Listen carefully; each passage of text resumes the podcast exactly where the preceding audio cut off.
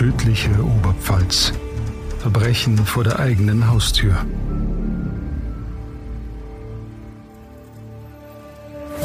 Ein Podcast von Oberpfalz Medien. Hallo und herzlich willkommen zur tödlichen Oberpfalz. Ich bin Maren Schönhofen und mir gegenüber sitzt Mareike Schwab. Hi. Was hast du uns denn heute für einen schönen Fall mitgebracht? Heute verlassen wir mal die Oberpfalz. Wir gehen nach Bayreuth, was jetzt nicht so weit weg ist. Aber ich muss sagen, es wird wieder ein bisschen ähm, härter. Oh, also ein bisschen blutiger oder? Ja, ich möchte noch nicht zu viel verraten, okay. aber vielleicht eine Frage an dich vorab. Sperrst du denn immer dein Auto ab, wenn du drin sitzt? Also verriegelst du es von innen? Ich habe ein ziemlich altes Auto und ich muss zweimal auf den Aufknopf drücken, damit alle Türen aufgehen. Und Gott sei Dank vergesse ich das teilweise, dass ich nur einmal drauf drücke. Also in dem Fall wirst du dein Auto wahrscheinlich immer von innen verriegeln. Ich bin sehr gespannt. Starten wir direkt rein. Samstag, 5.45 Uhr. Nur wenige Autos sind auf der A9 Richtung Nürnberg unterwegs. Hilde, die 39-jährige Krankenschwester, ist auf dem Weg zur Arbeit. Etwas verschlafen lauscht sie dem Gedudel aus dem Radio. Wie jeden Morgen nimmt sie die Ausfahrt Bayreuth Nord. Langsam fährt sie auf die rote Ampel zu und kommt zum Stehen. In Gedanken geht sie ihre To-Do-Liste für den Tag durch. Da bemerkt sie aus dem Augenwinkel eine Bewegung. Die Beifahrertür wird aufgerissen und eine dunkel gekleidete Gestalt rutscht auf den Sitz. Sie bemerkt das große Messer in der behandschuhten Hand. Bedrohlich hält der Mann es vor ihr Gesicht. Hilde schreit ängstlich auf. Geld her, schnauzt sie der Mann an. Mit zitternden Händen kramt Hilde in ihrer Handtasche nach ihrem Geldbeutel. 40 Euro. Mehr hat sie nicht dabei. Das ist ihm nicht genug. Der Unbekannte fordert sie auf, weiterzufahren und lotst sie zu einer nahegelegenen Bankfiliale. Sie muss das Auto so vor der Bank parken, dass er sie gut beobachten kann. Der Mann hält das Messer weiter bedrohlich auf sie gerichtet. Die Klinge ist größer als ihre Hand. Hilde war vor Angst fast gelähmt. Er fordert sie erneut auf, in die Bank zu gehen. Mit zitternden Beinen steigt sie aus. Wie ferngesteuert geht sie auf den Bankautomaten zu. Viel zu groß ist die Angst vor dem Mann mit dem Messer. 300 Euro, mehr konnte sie nicht abheben dass es nicht ihre Hausbank war. Der Unbekannte drohte ihr wieder mit dem Messer und fordert sie auf, weiterzufahren zu ihrer eigenen Bank. Wieder soll sie Geld abheben, während er im Auto wartet. Sie hebt insgesamt 1200 Euro ab und läuft zurück zu ihrem Wagen. Zufrieden zählt der Mann die Scheine durch, nickt immer wieder und Hilde entspannt sich etwas. Der Mann wollte offenbar wirklich nur Geld. Aber plötzlich verändert sich sein Gesichtsausdruck. Von einer neuen Idee getrieben, fordert er Hilde wieder auf, das Fahrzeug zu starten. Ja, und wenn ihr jetzt glaubt, das alles hört sich schon an wie der schlimmste Albtraum, ich muss euch leider sagen, das ist erst der Anfang. Denn der wirkliche Albtraum beginnt erst jetzt. Wie kann es denn noch schlimmer werden? Ich würde sagen, dazu kommen wir später. Schauen wir uns erstmal an, wer der Mann ist und warum er wirklich in dieses Auto wollte. Okay, ich bin gespannt. Genau, der Mann heißt Martin. Er wurde in Kronach geboren und nach seiner Geburt ließen sich Martins Eltern scheiden. Er lebte zusammen mit seiner Mutter und seiner ein Jahre älteren Schwester bei den Großeltern. Schon als Kleinkind wurde Martin eingeredet, dass er der Scheidungsgrund für seine Eltern war. Also seine Großmutter väterlicherseits erzählte ihm immer, dass der Vater sich trennte, weil Martin ein außereheliches Kind seiner Mutter ist. Und Martins Mutter sagte immer, dass der Vater kein zweites Kind wollte. Martin wohnt dann, wie gesagt, bei den Großeltern und die Mutter arbeitet ganztägig. Das heißt, der Großvater und die Tante übernehmen die Erziehung. Und Martin beschreibt später die Erziehung als lieblos. Also die Tante war launisch und der Großvater sehr streng. Beide schlugen ihn wegen Nichtigkeiten. Und da der Großvater Viehhändler war, musste Martin schon von seiner Kindheit an immer bei der Arbeit helfen. Also er sollte das Vieh versorgen und den Großvater auf seinen Geschäftsreisen oder seinen Geschäften begleiten. Und Martin sagte später, dass er dadurch nahezu keine Freizeit hatte. Das ist ja eigentlich eine sehr traurige Kindheit, wenn man sich das anhört. Also die Tante und der Großvater schlagen ein und dann kann man auch nicht mehr Kind sein und muss arbeiten. Ja, und es wird noch schlimmer, sage ich mal. Denn als er elf Jahre alt war, erkrankt sein Großvater an Krebs. Und von da an muss er dann ein Schlafzimmer mit ihm teilen, um im Notfall zu helfen oder Hilfe zu holen, wenn er es nicht schafft. Also mit elf Jahren muss er seinen Großvater über Pflegen. beschützen. Ja. ja. Und ist viel Verantwortung für ein Ja, Kind. vor allem er muss den Mann pflegen, der auch mal die Hand gegen ihn hebt und der ihn auch schlägt. Und Martins Schwester, die führt ein unbesorgtes Leben, erzählt Martin später, denn sie schob ihre Schulaufgaben vor und konnte sich so vor der Arbeit drücken. Ich vermute mal, damals, da wurde halt von, von den Jungs schon viel auch erwartet. Und irgendwie kommt es mir so vor, als wäre er so ein bisschen der Sündenbock. Also er ist schuld, dass die Ehe kaputt gegangen ist und jetzt muss er das irgendwie ausgleichen. Ja, Also es hört sich sehr traurig an. Nach der Schule absolvierte er eine Schreinerlehre und arbeitete nach in vielen Familienunternehmen. Mit 18 Jahren lernt Martin seine erste Freundin kennen und sie zogen auch gleich zusammen. Doch die Beziehung verlief nicht harmonisch. Nach über einem Jahr On-Off-Beziehung trennen sich die beiden endgültig. Und dieses Muster, dass es nicht so beständig ist, sage ich mal, zieht sich auch weiter durch. Denn auch in der Beziehung mit seiner späteren Ehefrau gibt es viele Trennungen. Bevor sie sich 2000 das Ja-Wort gaben, haben sie sich bereits zweimal getrennt. Ja, also immer Stress und kein Rückhalt. Genau.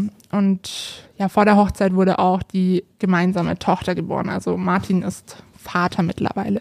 Und im Jahr 2001 zeigt sich dann so zum ersten Mal auch zu dem Zeitpunkt Martins größte Schwachstelle. Ich würde sagen, er kann nicht mit Geld umgehen und er war ein Spieler und auch etwas ungeschickt. Denn Martin arbeitet mittlerweile bei einer Polsterfirma und soll Möbel von seinem Arbeitgeber ausliefern. Und die Kunden bezahlen meistens diese Lieferungen dann vor Ort in Bar oder ihren letzten Anteil noch. Und so läuft Martin mit sehr viel Bargeld rum. Und am Ende des Tages hat er 20.000 Euro zusammen. Oh, Und dieses Geld verliert er auf der Heimfahrt. Also 20.000 Euro sind plötzlich weg. ist ja auch ein großer Batzen, wenn man sich vorstellt, 20.000 Euro in Schein. Ja, auf jeden Fall ein ganz schönes Bündel. Zu diesen Schulden, die er dann natürlich irgendwie wieder auftreiben muss, beziehungsweise sein Arbeitgeber wieder zurückzahlen muss, kommen dann auch noch 4000 Euro, die er aus dem Vermögen seiner Ehefrau verspielt hatte. Und anstatt diese Fehler auch zuzugeben, verließ Martin am nächsten Tag die Wohnung und kam nicht mehr zurück. Zum einen aus Furcht vor der Reaktion seiner Ehefrau und aus der Frustration über die eingetretene Situation fuhr er ziellos durch die Gegend und hielt dabei an vielen gemeinsamen Plätzen, die er damals mit seiner Ehefrau auch besucht hat, die ihn an die schönen Zeiten erinnern. Okay, das ist ungewöhnlich, dass man dann zu den Plätzen fährt. Also ein bisschen melancholisch und hat sich gedacht. Ja, also ich kann leider nicht nachvollziehen, was ihn dazu getrieben hat, aber er ist dann mehrere Tage im Auto unterwegs und irgendwann hält er dann auch am Parkplatz des Klinikums Bamberg, denn da hat auch seine Frau als Krankenschwester gearbeitet, also wieder ein Ort, mit dem er etwas verbindet und da wartet er, bis es dunkel wird. Und was macht er dann da? Ja, als er eine Frau sah, also beziehungsweise man muss sagen, vorher hatte er eigentlich keinen Plan. Er sitzt einfach in seinem Auto, wie wahrscheinlich jeden Abend, und denkt über sein Leben nach. Aber als er dann eine Frau sah, die alleine über den Parkplatz zu dem Auto lief, kam ihm dann eine Idee. Und er fasste den Entschluss, sie zu überfallen, um an Geld zu kommen. Also das ist jetzt seine Möglichkeit, wieder seine Schulden zurückzuzahlen. Und zufälligerweise hatte er auch in seinem Aktenkoffer eine Spielzeugpistole dabei, die täuschend echt ein, wie eine richtige Waffe aussah. Das kann ja auch irgendwie kein Zufall sein. Ja, das alles ist jetzt quasi aus dem Geständnis vor Gericht. Und das ist natürlich der Rückblick. Er behauptet, dass er jetzt nichts geplant hat, sondern es kam sehr spontan. Aber natürlich diese Spielzeugwaffe, was will er sonst damit machen? Klar, er hat eine kleine Tochter, aber es ist schon so alleine dieser Aktenkoffer. Naja, schauen wir mal weiter. Er lief auf den Wagen zu und riss die Fahrertür auf und schrie sie an, also die Frau, rutsch rüber, ich will nur dein Auto. Und dabei zielt er mit seiner Pistole auf die Frau. Und die denkt natürlich sofort, oh Gott, das ist eine richtige Waffe, es ist dunkel und kommt dann der Aufforderung nach. Also ich persönlich hätte, glaube ich, das Gleiche getan. Martin startet dann das Fahrzeug und wies die Frau an, ihren Kopf zwischen die Beine zu halten. Zwischen ihren Beinen. Genau, das ist Okay. nochmal wichtig zu sagen. Also zwischen ihren Beinen sollte quasi geduckt bleiben, während er ziellos durch Bamberg fährt. Und währenddessen fordert Martin dann auch sie auf, ihr das ganze Geld auszuhändigen. Zunächst übergibt sie ihm ein Schlüsselmäppchen mit 40 D-Mark und als Martin sie dann weiter mit der Waffe bedrohte, rückte sie dann auch den Geldbeutel raus. Da war aber leider nicht sehr viel Bargeld drin, deswegen wollte Martin dann die Bankkarten haben und brauchte dazu natürlich auch eine PIN. Doch die Frau in ihrer Panik konnte sich nicht an die PIN erinnern oder kannte sie einfach gar nicht auswendig. Und Martin bedrohte sie dann und sagte, ich knall dich ab, wenn du nicht die PIN rausfindest. Und dann sagt die Frau, also sie könnte zum Beispiel ihren Vater anrufen und der soll ihr die PIN verraten und das soll sie dann auch machen, während Martin sie weiter bedroht. Sie wiederholt dann laut die PIN, damit er sich die merken kann. Okay, und wie ist es dazu gekommen, dass ihr Vater dann den PIN rausrückt? Also der wird ja dann auch skeptisch irgendwie. Ja, stimmt. Also sie soll eine Reifenpanne vortäuschen, Okay, also ja, da, da, dachte ich mir so bei der Recherche jetzt mittlerweile, ich weiß nicht, ob meine Eltern das dann machen würden. Na gut, sie sehen meine Nummer, aber man hat ja auch immer jetzt diese ganzen Fake-Anrufe, wo irgendwie die Tochter in Gefahr ist. Aber damals gibt dann der Vater die PIN durch und Martin hat ja dann das, was er will. Er fährt aber trotzdem noch weiter und stellt das Auto auf einem Radweg ab, etwas abseits von der Straße, außerhalb von Bamberg, sodass keiner diesen Wagen sehen kann. Und dann sitzen sie da zu zweit alleine im Auto. Genau, und da fasst dann Martin den Entschluss, dass er mit der jungen Frau schlafen will. Und er fordert sie auf, sich auszuziehen und den Beifahrersitz nach hinten zu schieben. Und die junge Frau begreift natürlich, dass die Situation sehr auswegslos ist. Der Mann hat eine Waffe, sie sind an einem abgelegenen Ort, wo vermutlich keiner ihre Hilfeschreie hören wird. Und ja, sie geht den Anweisungen nach und zog sich aus. Martin bedeckte dann ihr Gesicht mit dem Mantel und vergewaltigte sie. Anschließend ließ er die Frau aussteigen, warf noch quasi ihre Sachen raus und fuhr davon. Also er hat sie vergewaltigt, wirft sie aus dem Auto raus und dann fährt er wieder weg. Genau. Mit dem Geld aber. Mit dem Geld, beziehungsweise mit der Bankkarte. Dann fährt er davon und parkt das Auto wieder in der Nähe vom Klinikum ab und läuft zu einem Bankautomaten und hebt dort 1000 D-Mark mit der Karte ab. Er hat zwei Karten bekommen und versucht dann auch nochmal an einem anderen Automaten etwas abzuheben, aber da wird dann die Karte direkt eingezogen. Ja, also er war erfolgreich. Er hat genau. gemerkt, es hat geklappt und. Ja. Aber sein Opfer hingegen, das möchte ich hier auch unbedingt betonen, ist bis heute, also leidet bis heute unter den Folgen der Tat und auch nach der Tat wechselte sie aus Angst ihre Wohnung und sie hat irgendwann sogar dann ihren Job in Bamberg aufgegeben und ist in ihre Heimat zurückgezogen und dort musste sie sich dann in psychologische Behandlung begeben und kämpft mit Angstzuständen und kann ihrer Arbeit auch gar nicht mehr nachgehen. Und wie es ihr heute geht, Weiß ich leider nicht. Okay. Also es war Stand der Verhandlungen, denn im Jahr 2001 landete der Fall dann vor Gericht. Da wurde dann Martin wegen erpresserischen Menschenraubs zugleich mit schwerer räuberischer Erpressung und Vergewaltigung in Tatmehrheit mit Unterschlagung in sechs Fällen zu einer Gesamtfreiheitsstrafe von acht Jahren und drei Monaten verurteilt. Also war er dann auch wirklich im genau. Gefängnis. Also sie haben also ihn erwischt. Haben ihn erwischt und es landete, also der Fall landete vor Gericht und er wurde dann auch wegen eben dieser Vergewaltigung verurteilt. Und falls du dich jetzt fragst, so Unterschlagung in sechs Fällen, das ist auch noch passiert. Also er hat von seinem Arbeitgeber immer Geldbeträge, die eben die Kunden ihm übergeben haben, dann behalten. Also er hat einmal Geld verloren, aber einmal auch bewusst oder sechsmal bewusst dann Geld abgezweigt und dann. Und dann wurde er auch angeklagt. Ja. Und hatte dann die Strafe verbüßt. Also ist dann. Ja, also er war dann bis 2006 in der JVA in Bayreuth und während dieser Haft machte Martin dann eine Therapie. Und nachdem ein Gutachter ihm eine positive Prognose bescheinigte, wurde das letzte Drittel seiner Freiheitsstrafe auf Bewährung ausgesetzt. Und er hat aber nicht bei seiner Frau dann gewohnt? Nee, die haben sich schon 2001 beim Gerichtsprozess währenddessen dann getrennt. Okay. Martin hatte große Pläne. Er wollte sich selbstständig machen. Noch in der Haft hat er einen 15-monatigen Kurs absolviert zum Thema gesicherte Existenzgründung. Doch, ja, sein, sein großer Traum war dann auch schon wenige Tage nach seiner Entlassung wieder zu Ende, denn sein Schreinerwerkzeugkasten, den er bei einer Familie eines Mitgefangenen untergestellt hat, war weg und außerdem hat er auch erhebliche Schulden. Jetzt nicht die idealen Voraussetzungen für eine Existenzgründung. Das heißt, er arbeitete ganz normal in seinem Job weiter. Okay, also er war dann Angestellter in genau. dem Schreinerhandwerk.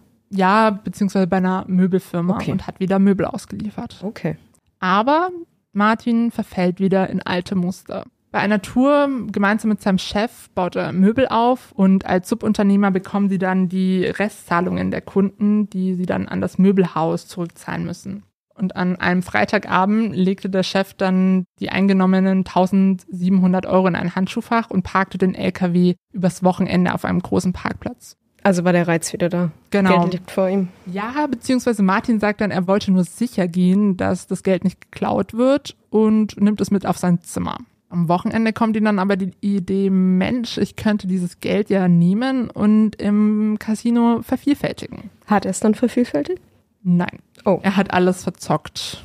Also das gesamte Geld war weg. Also hat er wieder Schulden bei seinem Chef und ist Ja. in einer auswegslosen Situation. Ja, und natürlich fragt dann auch der Chef, wo denn das Geld ist, was er ja dann noch dem Möbelhaus zurückzahlen muss. Aber Martin kann sich noch eine gute Zeit lang mit Ausflüchten quasi aus der Situation retten. Er hat das Geld daheim vergessen, dann hat er das mit ins Büro genommen und da vergessen. Ja, aber irgendwann wird Martin bewusst, okay, er muss dieses Geld wieder zurückbringen. Denn wenn der Arbeitgeber das rausfindet, dann wird er eine Anzeige machen und dann ist auch seine Bewährung vorbei. Also dann muss er wieder ins Gefängnis. Hat er dann schon einen Plan, wie er das macht? Oder anstellt, mehr arbeiten?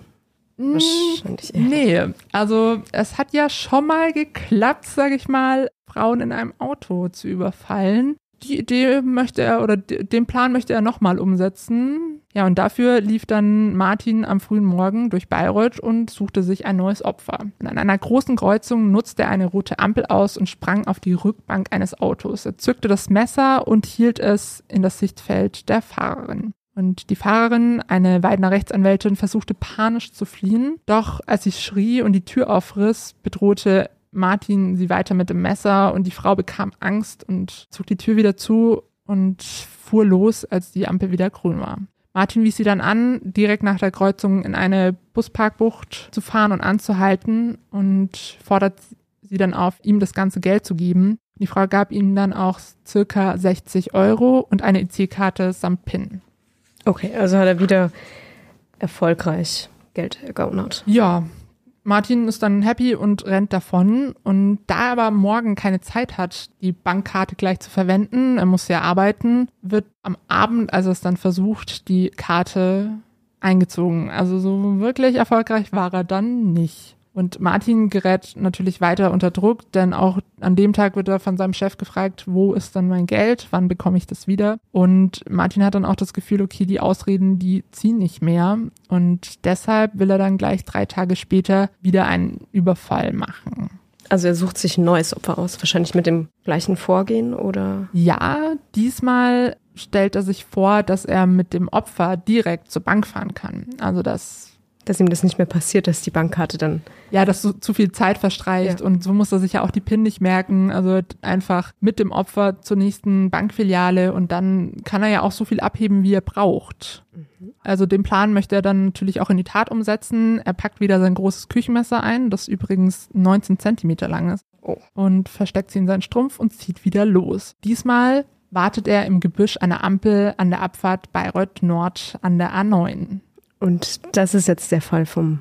Genau, Anfang. hier schließt sich wieder der Kreis. Das ist die Ampel, wo Hilde, die Krankenschwester, am Anfang unserer Folge wenige Minuten später anhält. Und wir erinnern uns, Hilde hat ihm 1200 Euro überreicht. Und Martin war überrascht, dass es so glatt gelaufen ist. Also dieser Plan mit den direkt zur Bank fahren hat super funktioniert. Und er selbst hatte noch 350 Euro dabei und mit den 300 Euro, die Hilde ihm ja schon vorab gegeben hat, bei dem anderen Automaten hat er eigentlich seine Schulden zusammen und kann die seinem Chef zurückgeben. Aber laut Martin lief dann ein Film in ihm ab und er erinnert sich an die Tat aus dem Jahr 2001, als er in Bamberg die Frau überfallen hat und vergewaltigt hat. Also hat er wieder das Bedürfnis, das selber zu tun. Ja, Okay. Und das teilt er auch dann der Frau mit, nachdem er sie aufgefordert hat, weiterzufahren. Soll sie an dem Parkplatz halten und er sagt, er möchte mit ihr schlafen. Die Frau weigert sich natürlich, ihr Kleid auszuziehen und sagt, nein, du hast doch alles, was du willst. Aber Martin hat ja immer noch dieses lange Messer und hält es bedrohlich vor sie und ja, auch sie kommt der Aufforderung nach und Martin vergewaltigt sie. Also er hat es eigentlich so gemacht wie damals. Genau.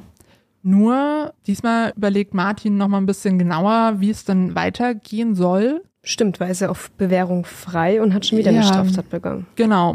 Wenn sie es anzeigt, dann hat er ein Problem, hat er wieder ein Problem. Und deshalb fordert Martin die Frau auf, sich in den Kofferraum zu legen. Hilde tat zunächst, was er ihr befahl, doch als Martin die Kofferraumklappe schließen wollte, bekam sie Panik und schrie. Und der Parkplatz war jetzt nicht ganz so verlassen wie damals in Bamberg und deswegen bekam dann Martin Panik, dass andere Leute auf diese Schreie aufmerksam werden. Und während er noch überlegte, was er jetzt tun soll, kletterte Hilde wieder aus dem Kofferraum raus und versuchte sich zu befreien. Also Ja. hat sie es geschafft, sich zu befreien?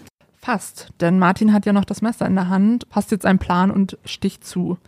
Insgesamt viermal sticht er auf Hilde ein, während sie immer noch sehr laut schreit und auch der Würgegriff, mit dem er sie versucht, ruhig zu stellen, bringt sie nicht zum Schweigen. Also sie wehrt sich wirklich, also super starke Frau. Durch diese brutalen Stiche löst sich die Klinge aus dem Holzgriff. Martin ist erstmal unbewaffnet und sucht dann im Kofferraum nach der Klinge, entdeckt die aber nicht, aber dafür hat er ein Warndreieck gefunden und mit dem schlug er dann auf Hilde mindestens zehnmal ein. Also sehr, sehr brutal, Ja. man sich das vorstellt. Allein, dass die Klinge abfällt und Ja, und dann mit dem Warndreieck, das war sogar so massiv, dass Hilde einen Schädelbasisbruch erlitt. Und durch diese Kopfverletzung und auch die vorherigen Stiche, die Herz- und den Leberbereich trafen, hatte sie keine Chance. Martin wollte seine vorherige Straftat, also den Überfall und die Vergewaltigung, verdecken und eigentlich nur eine Zeugin ausschalten. ja, und ist dadurch noch mehr eskaliert und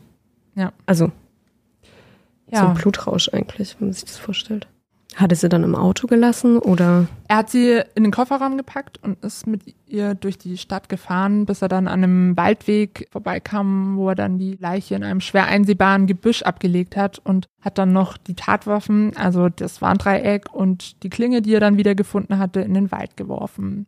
Danach stellte Martin das Auto in der Bayreuther Innenstadt ab, nahe des Treffpunkts, wo er sich immer von seinem Chef abholen lässt und ja, übergibt dem Vorgesetzten sein Geld, was er von Hilde bekommen hat. der muss ja überall Blutflecken haben, wenn der so drauf eingestochen hat und geschlagen und also dass er dann so ganz, ja, okay, ist halt jetzt passiert, ich gehe jetzt arbeiten und passt so, Hauptsache ich habe das Geld und Ja, vor allem, dass er so quasi auch den Moment abpasst, so ja, in zehn Minuten geht die Arbeit los, Ja. ich parke jetzt hier und weiter geht's so.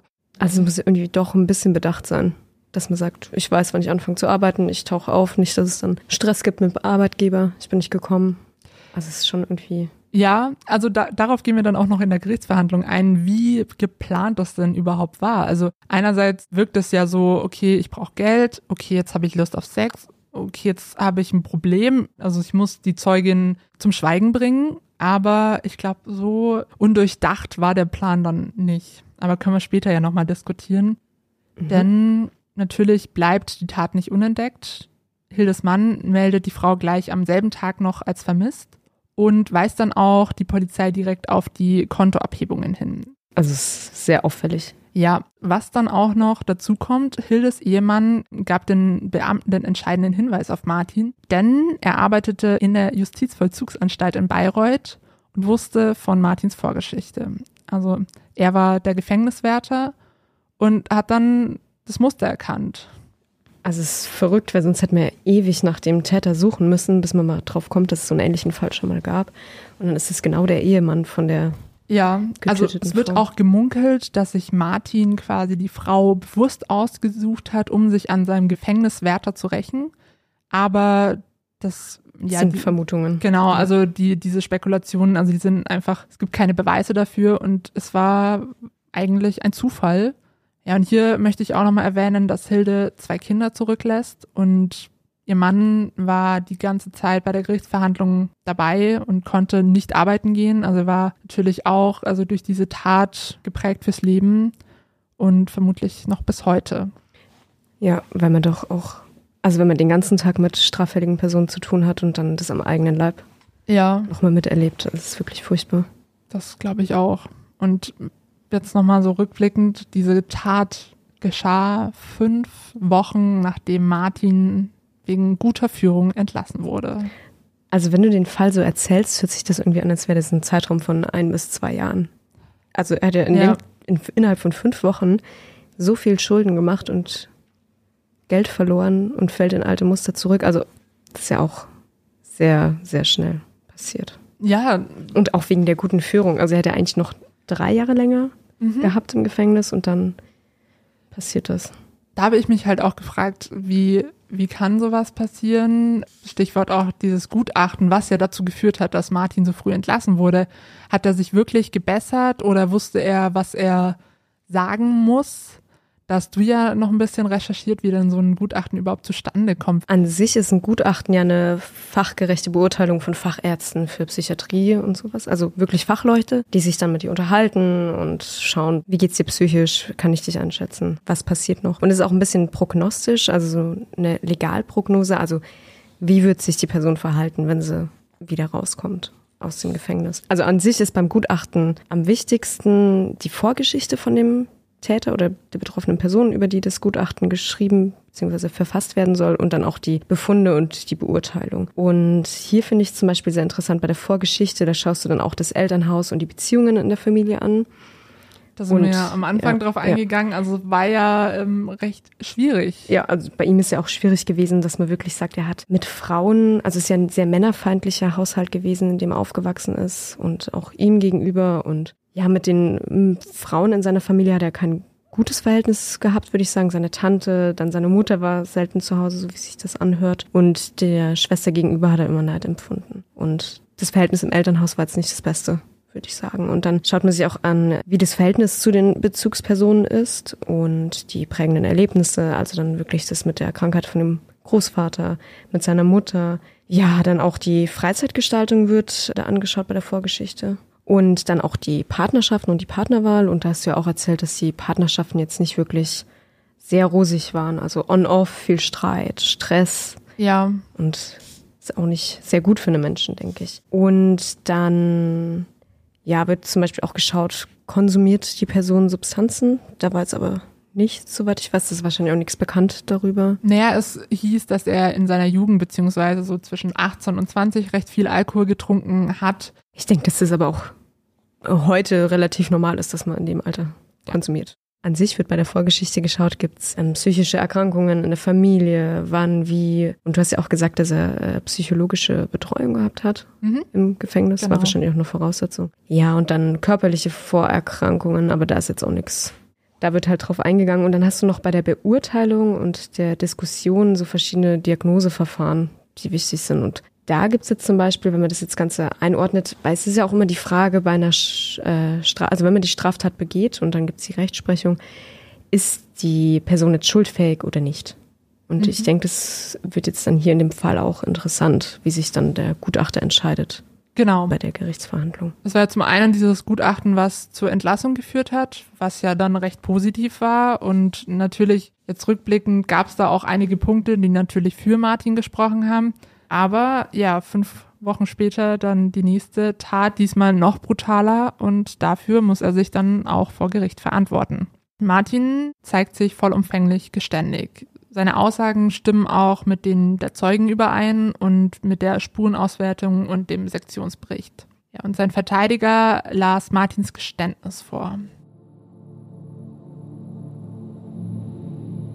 Ich bekenne mich schuldig in allen Punkten.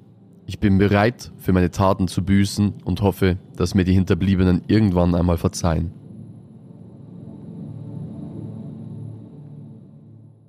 Ja, und dann kommen wir schon zur Frage, ist Martin schuldfähig? Da gibt es dann wieder einen Sachverständigen und der hat sich vor der Hauptversammlung ausgiebig mit Martin beschäftigt. Also ist auf die verschiedenen Punkte eingegangen, Vorgeschichte genau. und sowas. Schuldfähigkeit ist dann Paragraph 20 und 21 im Strafgesetzbuch. Da steht drin, ohne Schuld handelt, wer bei der Begehung der Tat wegen einer krankhaften seelischen Störung, wegen einer tiefgreifenden Bewusstseinsstörung oder wegen Schwachsinns oder einer schweren anderen seelischen Abartigkeit unfähig ist, das Unrecht der Tat einzusehen oder nach dieser Einsicht zu handeln. Puh, das ist schon wieder so ein typischer langer Juristensatz. Ja. Und da wird dann halt geschaut, okay, ist die Person hat jetzt psychische Erkrankungen, äh, Drogenkonsum, körperliche Beeinträchtigung, kann die das vom IQ gar nicht realisieren, was sie da tut, die Person? Und ja, da gibt es zum Beispiel den ICD-10, also jetzt gibt es auch schon den 11, aber da gibt es eine Übergangsfrist, deswegen habe ich mich trotzdem auf den ICD-10, mhm. also den habe ich mir angeschaut. Und da gibt es die Klassifizierung von psychischen Erkrankungen und Verhaltensstörungen. Und das ist ganz interessant, weil dann gibt es zum Beispiel F20 bis F29 ist dann Schizophrenie und wahnhafte Störungen. Also da wird dann klassifiziert, ist die Person schuldfähig oder nicht. Und ja, danach mhm. wird dann beurteilt. Und quasi je, je, nachdem, welcher Punkt zutrifft oder ob ein Punkt zutrifft, mhm. wird dann eben über die Schuldfähigkeit Genau, genau. Also da gibt es dann im Gutachten den Punkt, okay, gibt es äh, Diagnosen oder mhm. Persönlichkeitsveränderungen.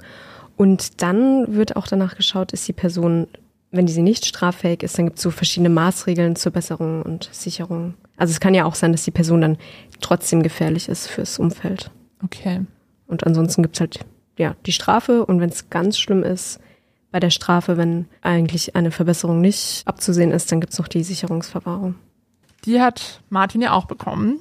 Das Gericht kommt zu dem Urteil, dass es ein Verdeckungsmord war. Der Angeklagte Martin war dann schuldig der Unterschlagung des räuberischen Angriffs auf Kraftfahrer in Tateinheit mit erpresserischem Menschenraub und mit schwerer räuberischer Erpressung in zwei tatmehrheitlichen Fällen, also auch die, der Fall davor mit der Rechtsanwältin aus Weiden, der besonders schweren Vergewaltigung und des Mordes. Er wird deswegen zu einer lebenslangen Freiheitsstrafe mit anschließender Sicherheitsverwahrung verurteilt. Also dann ist es auch interessant zu sagen, dass die Sicherungsverwahrung erstmal unbegrenzt ist, aber dass dann immer wieder geprüft wird, okay, ist es noch notwendig oder nicht. Genau. Also wieder mit den Prognosen.